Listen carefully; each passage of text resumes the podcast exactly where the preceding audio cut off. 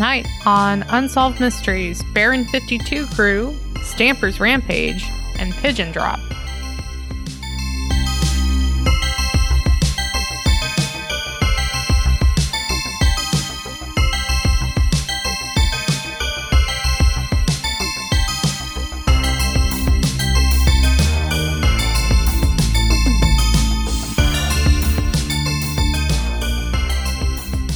Co-host Crystal. And I'm your other co host, Robert, and this is Reenacted, an Unsolved Mysteries podcast. Yeah, this is uh, coronavirus ed- edition part two. Yeah, we're, we're Uh. actually, if you've listened to the previous episode, we're recording this just like a day afterwards, so there's not too much Yeah. more new and corona news, right? No, I suspect I suspect that I have it, but Yes. like Corona Light. So I'm not dying yet, uh, I, and I don't have a fever, but I have some like real heaviness in my chest. Um, I'm still able to take a deep breath, so that's good. I'm, I don't think I've ever been this tired in my entire life, though. Oh, wow. Like And- it is an effort to do small tasks, and I'm like kind of I'm not totally out of shape, but I'm like like I can get up a couple of flights of stairs before it gets hard normally. So if that Mhm. helps as a comparison, like a couple Yeah. of flights, you get to about five, and it starts to be exercise. You know what I'm saying? right, yes. Uh, so all that said, like getting from the, you know, I did some light vacuuming earlier, and I really had to go lay down after that. Oh, Uh, damn. so yeah, so that's where we're at. Um, and other news as of this moment, the Woodland, California Costco uh, has toilet paper. um, so that's why you're seeking updates uh, via right before we went on. Interesting. yes, yes. I well, I need content because we just recorded an episode yesterday. So Yeah, um, I and I certainly don't have anything new Corona to offer other other than Uh, the, the, the depressing increase in case totals from just yesterday. Um, Yeah, I mean, maybe let's not focus on that so much. Okay. People, people You- can get their, you wanna keep it light. news. All right. Yeah. Yeah. well, and I was I'm going to keep it Corona Corona light. That's oh, what I I'm trying see. to do here. Uh, yeah, no, I mean people can get their news elsewhere. It's just you know um, we're we're all in this together, my friends. So uh, My- My co- Corona light is, uh, even though I I've mostly been self quarantining, I Uh-huh. did went do a drive through at the local Taco Bell uh, before we oh recorded. man, oh boy, I, I, I mean, I, I realize that's not great, but I really just, I felt like I needed to eat Taco Bell before we record because are, uh, are, are, are we, are we hoping maybe we can get like a Taco Bell endorsement or something? I feel like that might be the, the natural go-to because you really like Taco Bell. We've talked Taco about Bell's Taco great. Bell on this pod numerous times. Our Yeah. patron patrons on Patreon received a Taco Bell gift card amongst Mhm. all the, the other swag they got. And, Yeah. I- and and honestly, I'm just kind of I'm really thrilled with what, I had uh, before recording, which uh, the, this month their special is a triple lupa. It's like oh, what it's is a that? it's a quesalupa, but it's like segmented into three uh, mini sort of uh, chalupas that. Um, Okay, what's a quesalupa? no, no, wait, wait, wait. I'm sorry, I misspoke. It's not a quesalupa because that's a Okay, quesa. A quesalupa was that thing they were doing where it was a chalupa, but like the shell was a quesadilla with like Monterey Jack cheese in it. okay, so the but the chalupa is normally like a fry bread. The chalupa is normally like a fry bread. Yes. Okay, that sounds really intense. Yeah, yeah. So, oh, yeah. Well, yeah. The quesalupa was. Uh, uh, you you remember that commercial they had for it? Uh-uh. Uh, I'll, I'll I'll post it on the pod account. But yeah, no. uh, The this triple lupa was just a normal chalupa, only it was like the shell was like these three. It was segmented into three, and you would tear them off. So it Mm. was like uh, uh, a sort of a, a triple chalupa slider situation. Wow. Yeah, I, I I went through and I got the triple lupa box, so it came with that, Mm. a normal taco, a Right. a drink, and those cinnamon Uh-huh. twist things, which Yep. are are good, but like I feel like if if they're the third item in the box, I feel like hmm I want one additional thing in the box. Like you, you know, I feel, yeah, I feel like you're right. Like, here's what I, I would rather have like a side of like nachos, like chips with the nacho cheese they have there. I'd rather have that than the um the cinnamon twist. yeah, yeah. I I don't I don't hate them. I just don't really want them ever. right. Same here. Like when I get them, I I'll eat them and like, oh, I like the cinnamon taste, but it's not something that I would ever think to add to my Taco Bell order. Uh, Yeah. And and the thing is, is when I want when I order one of these boxes, uh, special combo things, I want like three things I associate as being an item in there.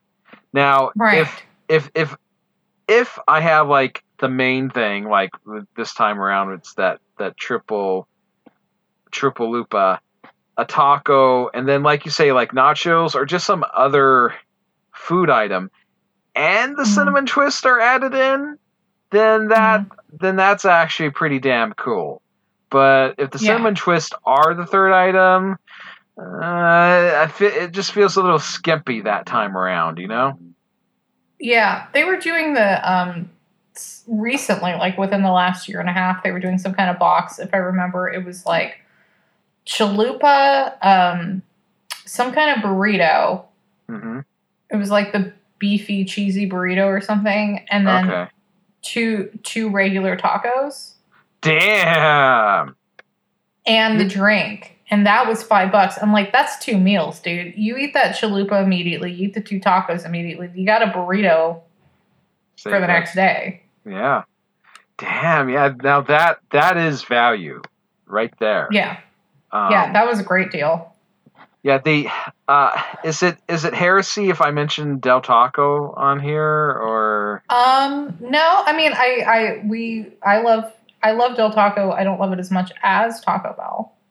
okay? You know, Yeah. I worry though if we're angling for that Taco Bell ad money, if bringing in a direct competitor is the wisest thing. But since we're not doing that right now, I think you should probably talk about Del Taco as well. Yeah, the Del Taco has a, a, pretty nice uh, deal. It's the six dollar sampler box, and you know that Mhm. comes with a drink, and then their uh, in their usual order of French fries, um, and then there was a there's a uh, bean and cheese burrito.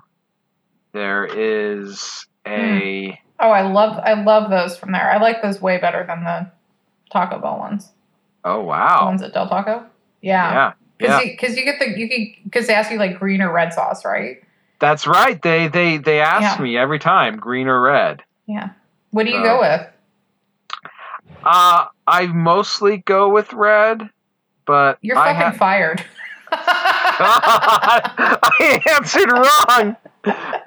I was even going to throw in my hedge the bet, like, but sometimes I order green, but damn, I didn't even get get a chance to, to throw that in. Oh, I'm just I'm just I'm just teasing. I'm I'm I'm usually go green, but sometimes I go red. I'm a buy. I'm pan sauce. Pansexual for their sauce. I'll switch it up. Yeah.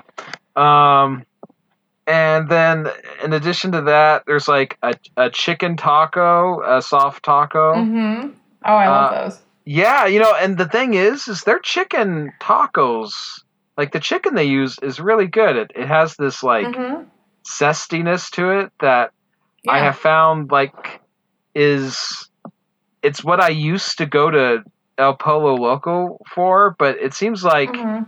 Years ago, El Pollo Loco chose changed their whole their whole raison d'etre because like the chicken stopped Yeah. being all zesty and lemony, and it's like they just they made it boring so it'd be more acceptable to gringos or something.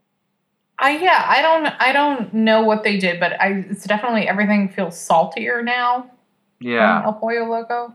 yeah. like I used is- to love it. oh, me too. I that used to be like my top place, and uh, I really have not gone there unless there wasn't any other choice in a long time. And then there was God, what was the last thing in that sampler? Oh, and, and then the sampler box had like this quesadilla with I don't know, I think steak in it. So, uh, but oh uh, overall, it's it's a pre- it was a it's a pretty damn good deal for six dollars. So You're really making me want some Del Taco. Del Taco. Gonna have to break, but you can't because you don't want to break quarantine, Crystal. no, no leaving No. for me. I guess if I was really desperate, I could like call Postmates and then like have them leave it outside the door. but Is is Postmates like one of those like they they go and grab Yeah. the food for you and bring it? Uh, yeah. yeah. but like I don't need ten dollars of tip and service charges added to my Del Taco order. like on principle alone, I'm not doing that. Uh, Yeah. So, anyways, hey, should we talk about unsolved mysteries? We probably should. First one, what is this um, type of segment here? Uh, you know, I didn't even really pay attention to. I think this is a running thing. I don't really pay. I, I I always seem to miss when the the little thing, the segment category flies up to the screen. Uh, Uh huh. I guess maybe lost love or Hmm. I think it's missing persons. missing person. Let's see if I'm okay, right. yeah, yeah, yeah. That makes more sense. Let's- yes. Let's see if I'm right. Uh, yeah, jackpot, missing persons. Okay, so we're this is another Vietnam. This is actually really similar to one we talked about a few episodes ago uh, Mhm. about ostensibly um, a bunch of guys. I'm sorry, soldiers were on a flight in Southeast Asia, and the flight went down. It was a Uh, helicopter, one- right? A helicopter crash. Yeah, it was a helicopter in the last one, and then basically like the last one, the bodies were too burned to identify correctly or something, or somebody thought they saw their brother. it, yeah, there was some And picture that that from like a POW situation, and they thought they saw like uh, their their missing loved one, and we we both concluded. I mean, the conclusion was that it wasn't.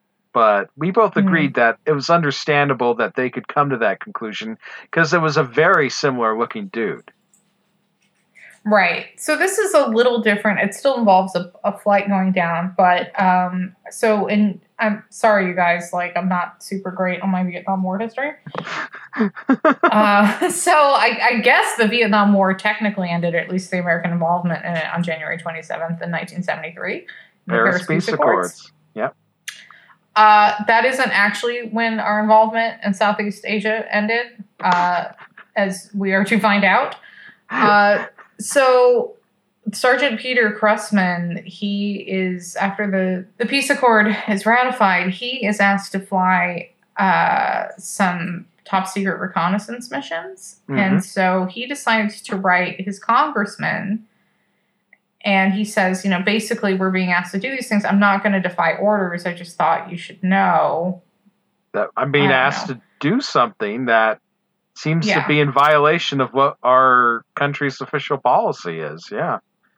Yeah. Um, so, um, I and I feel like probably people who are listening to the show and know more about this than me know all about the secret war in Laos and our involvement in Cambodia and all of that. Uh, so this is related to that. So about a week later, after the the peace treaty is signed, um, a crew along with Sergeant Cressman go up in a plane called the Baron 52 to fly a secret mission. So they were going to spy on North Vietnam- Vietnamese tanks that were moving into Cambodia.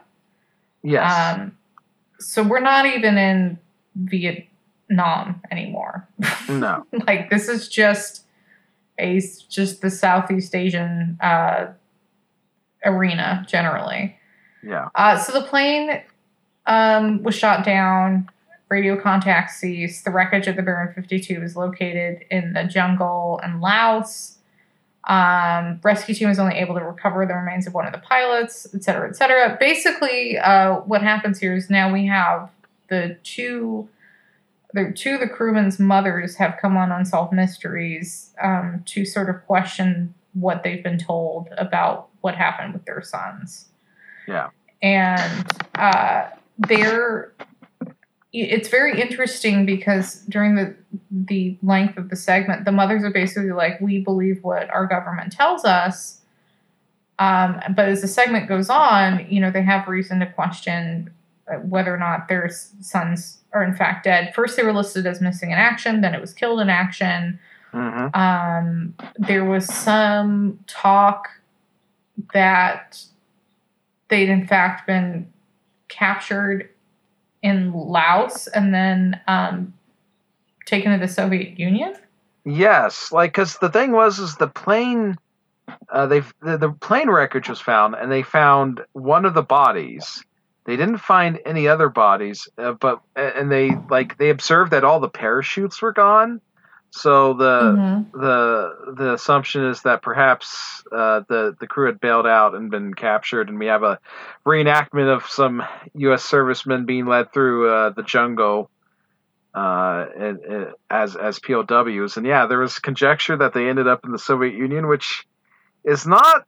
Uh, I don't think that's that's you know that's not a ridiculous uh, notion to entertain because I believe there were American servicemen who were captured in Korea who eventually ended up in the so- in the Soviet Union. Yeah. A- actually, I back like a decade ago, I read this a really fast fascinating book about Americans caught up in the the Gulag Gulag and mm-hmm. system in the Soviet Union. Um, because like e- even like American PO Americans and British in World War II ended up in the Gulag system. Because, like, basically, if I under, if I recall correctly, uh, as the Soviet Union uh, uh, uh moved uh, uh, into Eastern Europe and into Germany, like basically American and British POWs and German hands that they came across they basically just shipped east and and put them to work as slave labor in the Soviet Union. Wow. Yeah, uh, and then there was like, plus there's already thousands of Americans in the Gulag system because during the 30s, during the Great Depression, the Soviet Union invited uh, Americans to come work in the Soviet Union, and you know, there, so there's like a couple of hundred like really hardcore communists who who just automatically went.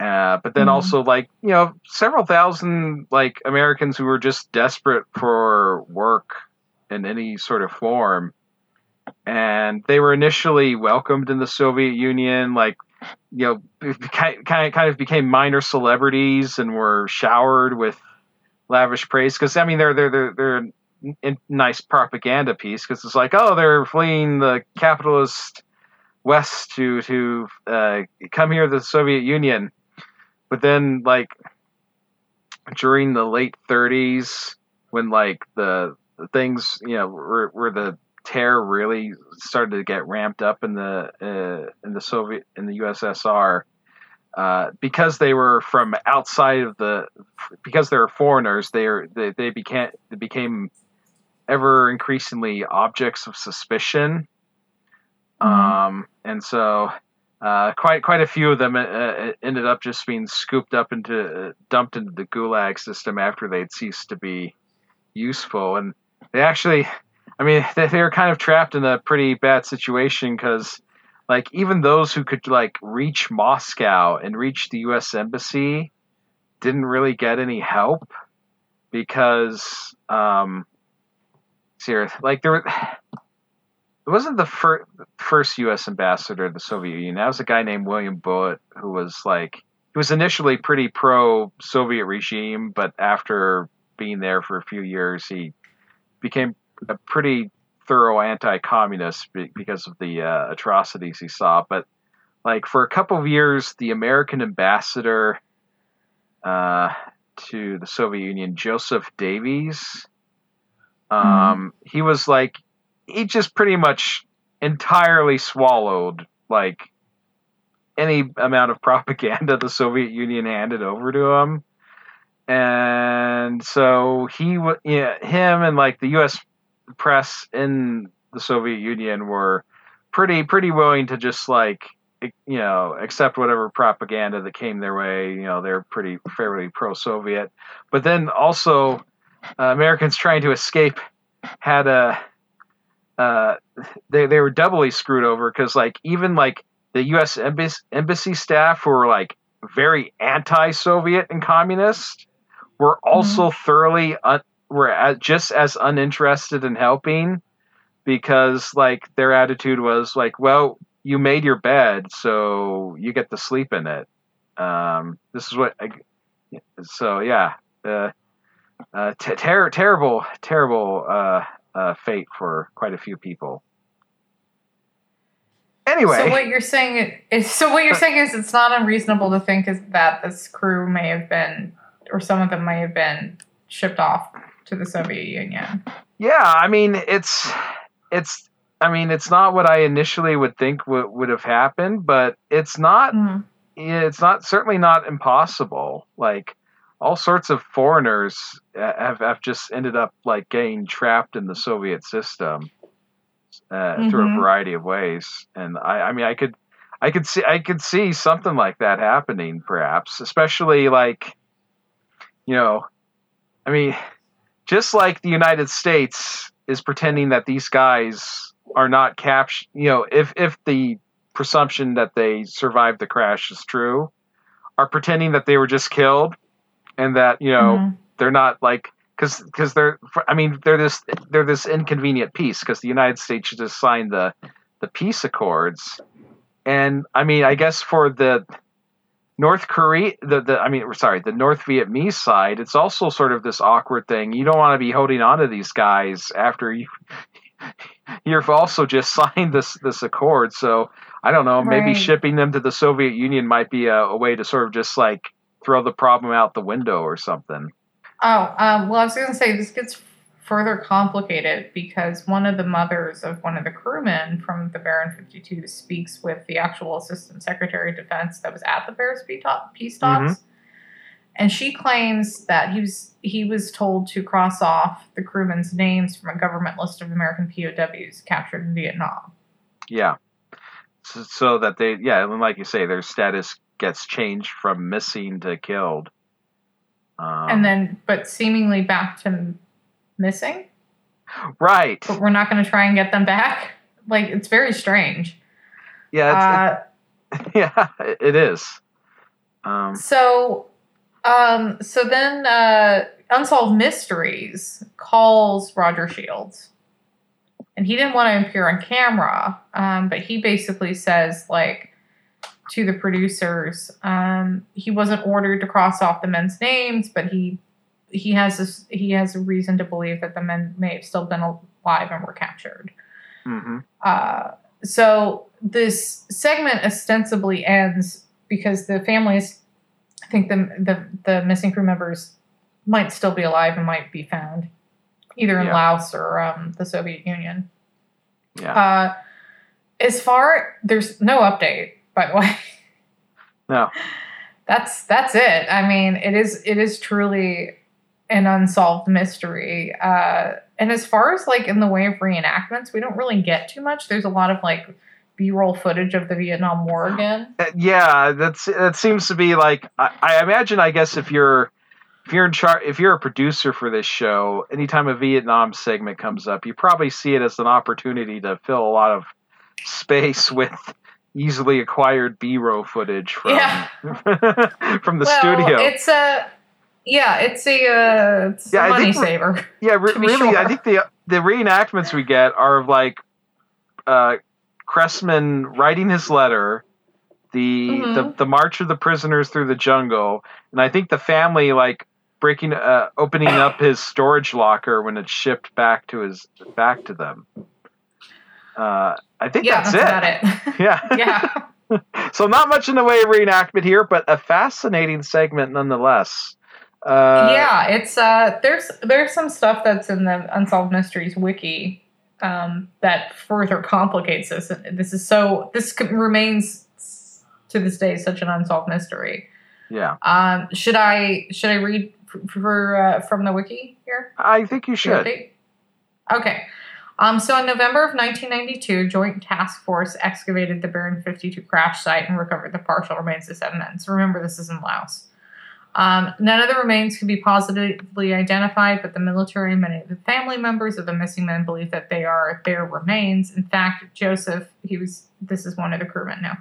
Joseph Matejov's dog tags were recovered and identified. For unknown reasons, some of the families refused to have DNA testing done on the remains. In December of 1995, the remains of the Baron 50 crew were finally laid to rest at Arlington National Cemetery. Robert A. Cressman, the older brother of Sergeant Peter Cressman, further adds that his brother was positively identified by some military organization. There's some acronym here CILHI, based on uh, dental x rays. The U.S. Air Force provided these x rays to his family. This is the Cressman family which showed a full set of upper and lower teeth. However, Peter had had several teeth knocked out prior to entering the U.S. Air Force, which adds further doubt to the identification. To this day, and the Cressmans and the Matejovs are still searching for answers. Hmm.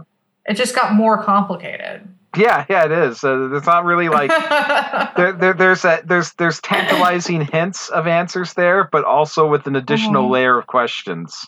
So eh, it's just it's just basically like the the, the Taco Bell beefy five layer. I mean, we, we we just added a couple more layers. it is. It's just like it. yeah. This Oh. this is the uh, this segment is the beefy five layer of So, unsolved mystery segments. Do, do you have like a sort of instinct, uh, uh, speculation, personal feel, intuition as to what you think the circuit what, what happened? Oh yeah, I think the Vietnam War was a fucking mistake. Well, That's what I think happened. oh yeah, yeah, Uh, I, re- I really have no idea. I don't. Yeah. Um, it because uh, I don't I don't think the the families are going off on any kind of wild theories here. In fact, they're they're getting support from the assistant secretary of defense at the time, yeah, saying that yeah, these guys might be alive, but essentially we have to. The war is over, and there's nothing we can do about it.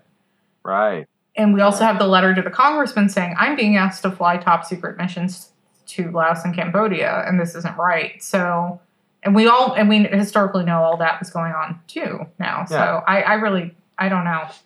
I have no idea. I, what do you think happened? I mean, yeah, I mean, like it would not surprise me if the, these men had in fact survived and they became prisoners, and it's just because it's kind of inconvenient for all the major players involved, the United Mhm. States and the and, and North Vietnam, because they've just crafted this agreement. So, I mean, to to have this come out is just obviously not desirable for all involved. So basically, they Yeah. both sides just agreed like we'll just pretend that that these guys don't exist.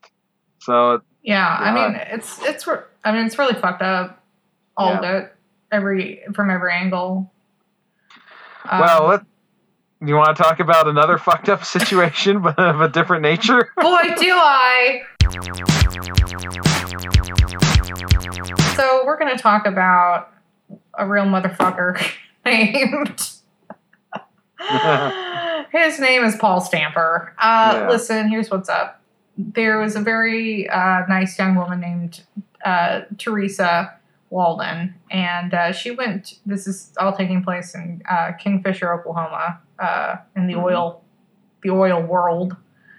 Um, so Teresa Walden goes to work for Paul Stamper as a secretary. Uh, she's, you know, she falls in love for, you know, after a few weeks they start dating. Uh, he buys her a Corvette. Uh, and then soon after he asks her to marry him and then they, so they get married. So then about, you know, six months in, things really just shit hits the fan. The kind of, I, I'm not going to get super into it because it's like really upsetting but like the abuse that Theresa, the abuse, uh, manipulation, and controlling behavior that Teresa describes. And there's they show pictures of her, and she's pretty banged up. And oh you know, God, that stuff like picture she- was was was truly horrifying to look at. Yeah, it, it's not good. Um, uh, this yeah, this case is so fucked up. oh my god. Uh, I'm sorry for laughing. It's just my way of coping with things that are awful. Okay, Yeah. so so Teresa um couldn't go anywhere. She couldn't look at anybody. Just you know, think of every awful controlling thing you can, and then there you got it. And Uh, she she bas- she says that like basically if she was just riding in the car with Paul and she happened to like just rotate her head and looks in a direction for like a few seconds and there happened to be a man in her line of sight he would like Yeah. he would go off Well, he he punched her. That's what Yeah. she said. Um, yeah, the the abuse is is described as to the point of being sort of cartoonish, but uh, I believe her. So oh yeah yeah anyway, uh, so one day Teresa's out of town or something, which I'm confused about that she was allowed to be out of town, and then for some reason had a female friend staring, staying with her abusive husband in she the house instead. I I can only like yeah did they both go out of town and then May- like a friend was staying in the house while they were out that that may have been the case I kind of feel like that was maybe the case yeah. This makes this makes this whole plot so stupid. oh, yeah, because like we basically have a situ- the conjecture here is because a man breaks uh, slips into the house, uh, finds a female form sleeping on the couch, and I guess attempts to kill her with a knife. But she, Yes. uh, her her reaction uh, causes him to panic and run off. So the friend survives, thankfully. But this this presumably like this man was someone who worked for Paul. Uh, the presumption being that he was hi- uh, hired by Paul to kill his wife. And right. Do you think Paul was just like, drop by any old time for this? Yeah, I, you're. I think you're correct in that this was. This obviously did not seem to be a well thought out plot because he could have. No. He should have at least informed this guy, like, look, uh, we're not going to actually be in in town between these hours, or Mhm. the the only alternative I can think of is maybe he was out of town, and uh, so she took the opportunity to I don't know visit her mother or something out of his watchful eye, and right. and her friend was also going to be staying there. Maybe maybe Paul like maybe she said to Paul like, "Hey, I'm going to have a friend." I have no idea. Uh, Paul, I don't. Paul's probably not not not the sh- sharpest guy. So No, and it, importantly, sorry, I forgot to mention this epic failure by the cops. So Paul had been arrested and charged with assault and battery, uh, and the charges were inexplicably dropped. And this happened at least five times. well, well the the there's a suggestion that he is bribing. Yeah. Well, that's what he told Teresa. Oh He told her that. So then the man comes in with the knife to the Stamper home. Um. So anyway, this guy Gary Trout, okay, uh, he he uh, tells tells the cops everything. I guess Paul was arrested, charged with accessory to attempted murder. Um, at Gary's trial, I guess Gary refused to testify against Paul, though. Um, Yeah. And then Paul's the charges against Paul were once again dropped. Um, Gary must have been well paid to like not rat out Paul. Yeah, I guess so. I mean, I, I what I don't. It's, this is going to get a lot more insane. So let's just buckle up here. Okay, so Teresa finally leaves him. Um, so uh, at some point, uh, Paul comes by Teresa's parents' house where Teresa's staying, throws a brick through her window or something. At this point in the reenactment, though, I want to point something out that I thought was very strange about the reenactment itself. Okay. Um, why did the, the bedroom that was used here have a wind chime hanging inside? Um, a wind chime inside, uh, so it could make noise. Or did it make noise in the reenactment? Is it just, No, it was just kind of hanging there. But normally that's like an outside thing. Yeah. Um. Uh, perhaps they had limited materials available to decorate the room for this reenactment, Yeah, maybe. and someone was just like, "Oh, we'll hang it up. It'll sort of be like a dream catcher." I think, yeah, I think that was the intent. It was just like a weird thing to see hanging inside. Uh-huh. well, that, It'd be like of if course somebody the had thing like a is, with- lawnmower in their living room. well, I mean, with the brick through the window now, uh, the the wind chime might actually have a chance to, to, to make some sound. That's true. There's no more glass there. yeah. Uh, yeah, I mean that's the thing. If you have a wind chime inside, it's really only operational if you've got your window open and the wind's blowing really hard, hmm or if Yeah. you point a room fan like directly at it. Uh, it could have sentimental value, or I don't know. Um, well, anyway. it was a weird choice. That's all I'm saying. Okay, so uh, Paul throws the brick through the window. He, you know, makes sure that Teresa sees him, and he's out there like revving his truck and whatever bullshit. Um, she calls the police. Of course, nothing is done. Uh, a year goes by. Teresa has since moved on with her life. Um, she's got a new boyfriend, Chris. Um, unbeknownst to the, they're at a party, so they're leaving the party. Paul is watching the whole thing with a high-powered telescope in his car. Uh, is this the kind of telescope that you can see like Saturn with? yeah, it, it did seem pretty large. I mean, this. It seems like, judging from the distance he was from the house, he really wouldn't need that much of something to like be able to to to identify if you know if it's her leaving the, the house or not. But yeah, no, uh, he's Yeah. got he's got something that at the very least you can get a pretty good image of the moon to to examine. Would would not a pair of binoculars suffice in this situation? Do you think maybe maybe it's to suggest maybe the its presence is to j- suggest just how controlling Paul was. I that, yeah, like, I mean this he is couldn't like the, set, he couldn't settle for binoculars. He needed he No. needed a high power powered you know telescope so that he could like you know get absolute up close detail. That's how that's how Mhm. because as if he was right next to her because that's that's what he needs. yeah, it's a it's an it's in a level of insanity here. Uh, it's really over the top. So Yeah. the, so Teresa and Chris they leave the party. Uh, they they get pulled over by what they think is a highway patrolman. They see some flashing lights behind them, and it turns out that's not who it is. It's Paul, and he he shoots Chris, um, and then abducts Teresa at gunpoint. Chris seriously wounded. He actually survived, but the bullet like went through his heart and his spleen and his lung and stuff. But he's like he survived amazingly.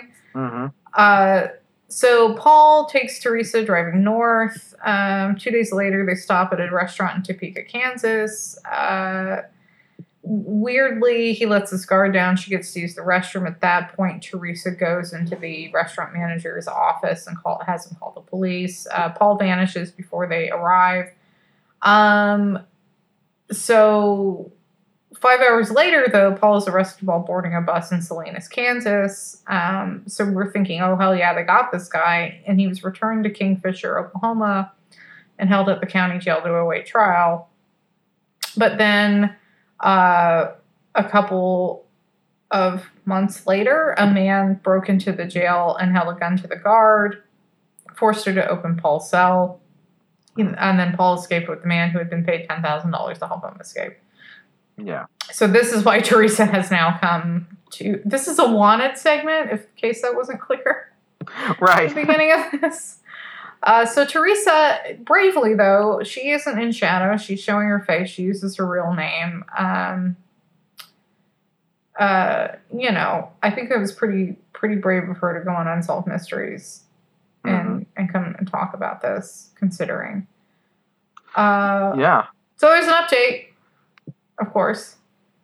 Yes. Uh, so all Thank this God. went, so all this went down in 1986. So he's been missing for five years. Um, so of course, Unsolved Mysteries viewers did their did the damn thing, and they recognized someone recognized that Paul was living in Commerce, Colorado, which is near Denver, and um, the the FBI he was living under assumed name, and then the FBI went and picked him up and extradited him. Guess what?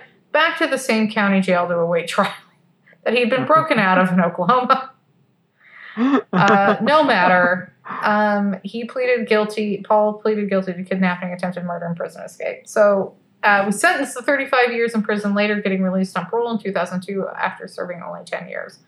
I really want to talk about in the update the FBI agent that was like, "Well, that was easy." yeah. Let's talk. Let's talk about him, shall we? Uh, yeah, he was basically saying that it's pretty rare that they go from not even knowing that a felon is uh, existing to you know several hours later picking him up and throwing him in jail. Like it basically got handed to them on a silver platter because of unsolved mysteries. So He's yeah. He seems like just he's I mean, in the- disbelief. yeah d- yeah. I mean, this is like the equivalent of God. What would it be like? I mean, I guess our one of our reactions if someone just showed up to their to our house and been like, "You inherited this money," and just handed us an envelope full of cash and left, or, or something. Mhm. He is just like, "Please as punch." He's like, "Gosh, that." You know, it's like this one was a freebie. Um, uh, so, uh, gosh. So, did you did you see uh, either like if if you're looking through the wiki or through independent research Mhm. that there was a lifetime movie based off this? Mm-hmm. Yeah. Do you think we should watch it for a special pa- patrons only episode? I'm no, no. I really don't want to watch that. Connor, cut out that suggestion so that well, it's only because like I don't really like, and we're gonna get. I mean, spoiler, we're gonna get another one next time we record with these domestic abuse cases, and just okay. I don't, I don't know. This isn't, this isn't why I got into the unsolved mysteries business. You know, I'm here, I'm here for fraud. I'm here for treasure. I'm here for ghosts. I'm here for UFOs. Um, you know, I, I'll leave that to other true, true crime. Mhm. You know what I'm saying? Yeah. Yeah, no, for sure. Um, okay. Uh, we well. Did I you guess- want to watch it?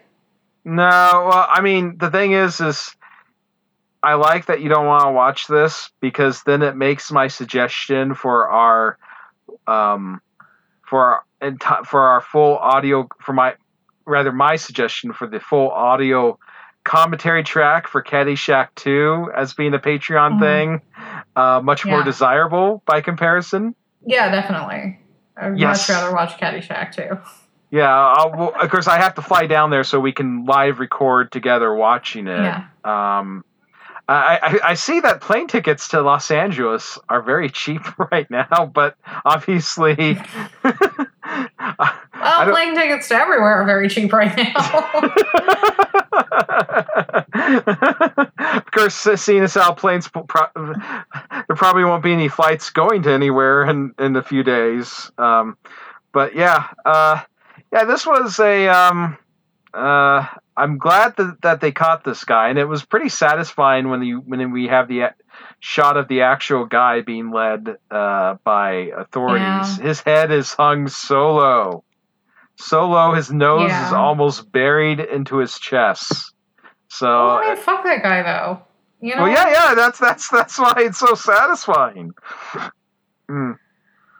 Oh, speaking of satisfying, you want to talk about some fraud? Uh, let's talk about some fraud. This is this is some fascinating fraud. We got Josephine White, uh, who who the say who the show refers to as what was it a human chameleon? Yes. Because like Uh, the, as far as the reenactment goes, though, she's just like switching wigs. around. right. Well, yeah. Like later on, we we see like she has this room full of um uh like little mannequin heads with different wigs on that she'll put on and then like a variety of like either sunglasses or other things to um the the idea is like the stuff is so noticeable that like her victims will be focused on that and less on her normal facial features. So it's not Mhm. quite like she's a human chameleon uh even as much as the show might ins- insist that she's a chameleon. Yeah. But yeah, she is engaged in and I was not aware of this term, pigeon drop. Yeah, the old pigeon drop. the old pigeon drop, which Unsolved Mysteries refers to in such a way as to suggest that the audience, as, as if to assume the audience is familiar. So I'm assuming this is like something that was a little bit more well known in the past. It kind of seems like nowadays pigeon drop uh, type scams are more internet based, whether they're 419 hmm schemes. I mean, it's basically a form of advanced fee fraud. Uh, and this Josephine White has been engaged in duping countless uh, elderly men and women in this scheme. hmm And we get in the reenactment, we get one example of it, which is a woman that uh, the show refers to as Barbara to protect her uh, identity. She's a was it a, a a nurse, former nurse, and Latvian immigrant. Um, Lithuanian, I think. well, Lithuanian, yes. Sorry. she was able to escape out of the. matter. She was able to escape out of the Soviet Union. Um, yeah, just not. She wasn't able to escape the pigeon drop though. No, no. Uh, she's walking along and is approached by Josephine White, who, the, in the reenactment, she, you know, she presents herself as like, "Look, I, I, I need your help to figure out what to do. I found this envelope full of all this money." And you know, she opens it up, and you see that like it's it's it's filled with cash, though the show reveals that it the money is fake. Um, Yeah. and she's like, "What should we do?" And, and you know the the Barbara is like, "Well, maybe we should take it to the police." And the woman's like, "Oh, I don't know. The police, the police might just take the money, and then we won't get any."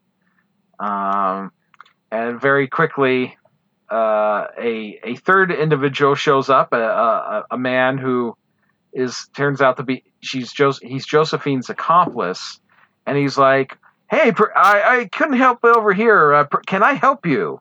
And the two between the two of them, they kind of I guess they gaslight Barbara into thinking going along with what seems like a plan to divide the money between the three of them. Um, and before we get to the, the the rest of the plot, I just wanted to point out in the reenactment, all of this is. Did you notice that all of this is happening uh, in front of a Christian Science bulletin board? I did notice that. I'm like, is this? I was wondering if that was a deliberate choice or just what they happen to be filming in front of. Yeah, I. Well, of course, with so often with unsolved mysteries, it's it's mostly convenience, right?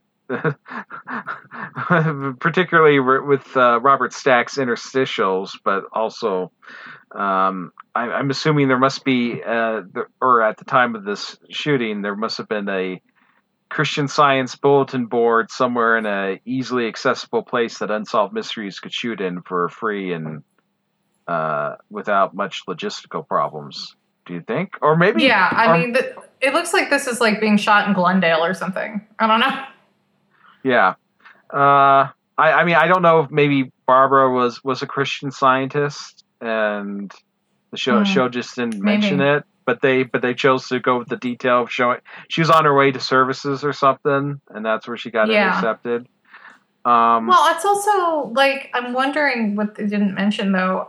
Are these are they just scamming elderly people generally, or are, they, are these people being picked out ahead of Oh. time somehow? Oh, oh yeah. It, well, I mean, I don't know about necessarily how much they're picked out ahead of time, but the Mhm. the, sh- the at one point in the show they did mention that like Josephine White explicitly is targeting targeting the elderly elderly. uh, men Right. or women, but people are just very old uh, because she is a jerk monster. Yeah. Um, with a lot of wigs. with a lot of wigs. Uh, basically, yeah, a, a chameleon, if you will, a Mhm. a a swindling chameleon. But yes, so Josephine, in her persona as whatever, like alludes to having a boss who, what is knowledgeable in taxes or money or something, and put forwards the proposition like, let's talk with my boss. He knows quite a bit about this sort of thing. Um, Mhm. and he can, you know, he'll let us know if we can keep it or what. Because the, I guess the the the component that helps maybe make someone, because I I I would think that if you or I were in this situation, we would insist that the money be taken to the police, and that way, if anyone, you know, who's missing it could they could they could reclaim it, and if no one claims it, then we would get it anyway. Uh, I wouldn't even. I, I don't even think I would get to the point of the conversation where we're like, "Let's take it to the police." I'd be like, "The fuck out of here! Get out of my face! I don't know you." Like, I'd be Right. politely, yeah. but I would just be like, "Uh, "Whatever this is, no, thank you." That's basically what I would say. it, it surely is very yeah yeah um but i think like the the component that josephine puts because along with the the money she shows that there's this note like that's basically says hey i want uh jose i want all this money at the wa- racetrack uh, but I want to like I'm going to deliver it to you in cash so we don't have to pay any taxes. And obviously, that's meant to suggest to each victim like well okay first of all the people whose money this is are obviously it's ill-gotten gains in some sort of way. So it's not that big a deal if they don't get it.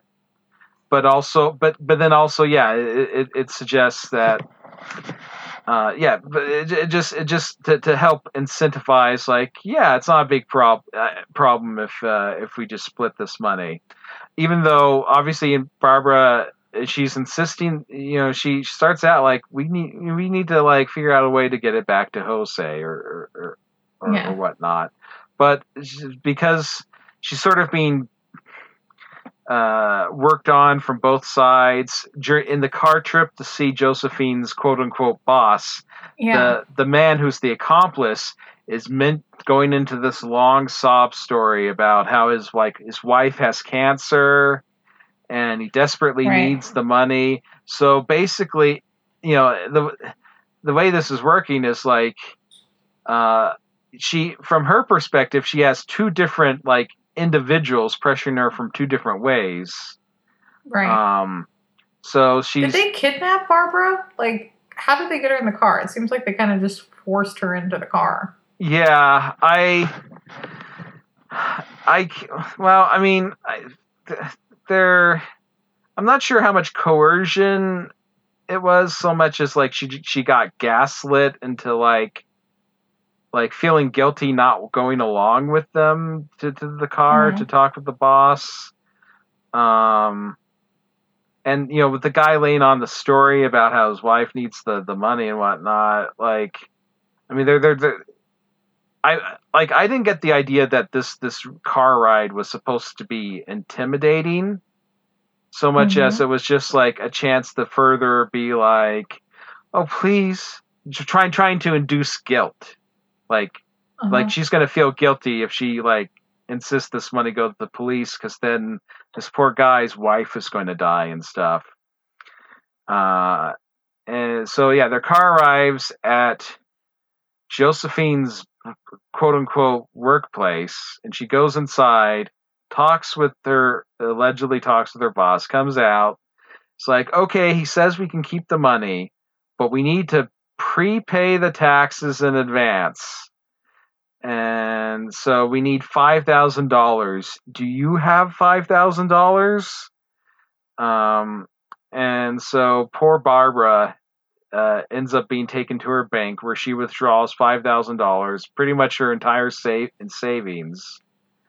Mhm. Um, and they go back to the the you know the the quote unquote work, you know, Josephine's workplace. She goes inside, comes back out, and is like, "Okay, everything's all situated. You just have to go inside and and collect your money." And this is where I like I really remember seeing this segment because they do this heartbreaking Mm-hmm. depiction of Barbara walking down a hallway in one of these sort of shared, you know, office spaces with different businesses have, sharing a hallway. And she goes to like room 204, where, which is where she's instructed to get her money. She goes up to it, tries to open the door. It's locked. Uh, for want of knowing what else to do, she goes back outside and the car is gone. Because Yeah. yeah, along with her five thousand dollars, and you get like a doubly heartbreaking depiction of her entering her her home and just being at a total loss because that's part of, I guess, why Josephine would target these, uh, particularly these elderly uh, potential victims, because if it succeeds and she gets the money, they feel embarrassed that they fell for it and they are less inclined to talk because they're worried that they could end up in a home or, or, or something because you know that like the, the children or grandchildren will be like you know they just lost all their money because eh, someone just basically like came along and asked for their money and gave it. They're obviously not in any condition to be living alone anymore. So uh, just just double add adds doubles the uh, amount of how much of a creep uh, this the so-called human chameleon is. Yeah. She sucks. yeah, but thankfully uh, she got caught. Uh, she did. we got an update.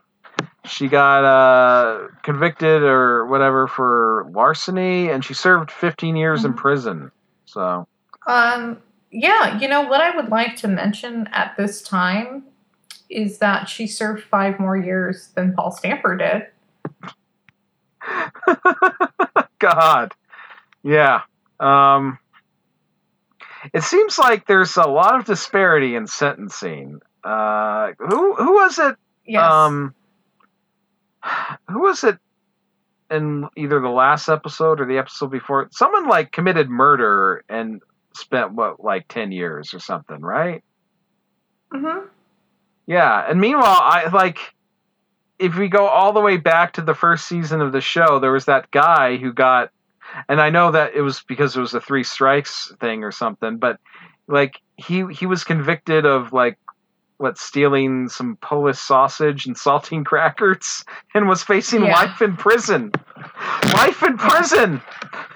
Yeah, he stole like, you know, half a pepperoni stick and like some jalapeno chips and, know, Life in prison. Meanwhile, dudes Yeah. are like going out murdering like multiple people. uh-huh. or you know trying to anyway. or trying to Yeah.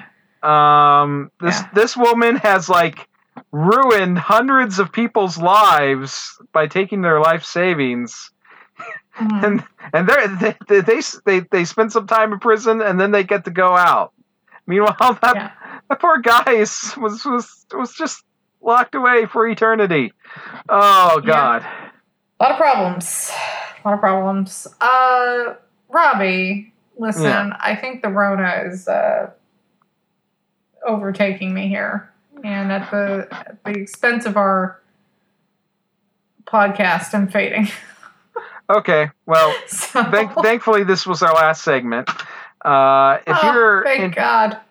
Yeah, if if if you're interested in getting updates on our Corona status, go swing by our official Twitter at reenactedpod or shoot us an email, uh, reenactedpod at gmail.com. Go to uh, Reenacted Fans podcast page on Facebook. We got a Patreon. Uh, feel free to uh, to send us five dollars a month, and uh, We'll do. We'll we'll give you stuff for that. Obviously, as we mentioned, it's not just you. It's creating more content, um, making sure that the lights stay on over here at Reenacted Pod. Um, I know shit's real tight and is going to be tight for a while for folks. So, you know, thank you in advance, those of you who continue to do it.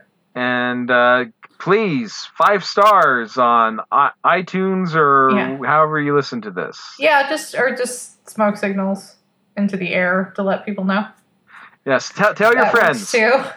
Get five Uh, friends to listen to this podcast, Yeah, and then they'll get five friends, and eventually, Right. like you'll you'll you'll be at the top of the pyramid or something. right. yeah, it'll be. It's like Amway, but also like don't talk to your five friends right now in person, please. Right, Text right. them or Do everything via Very important. internet. Um, Yeah, very important stuff. Uh, Robbie, would you so kindly do the thing? Join us next week for another edition of Unsolved Mysteries.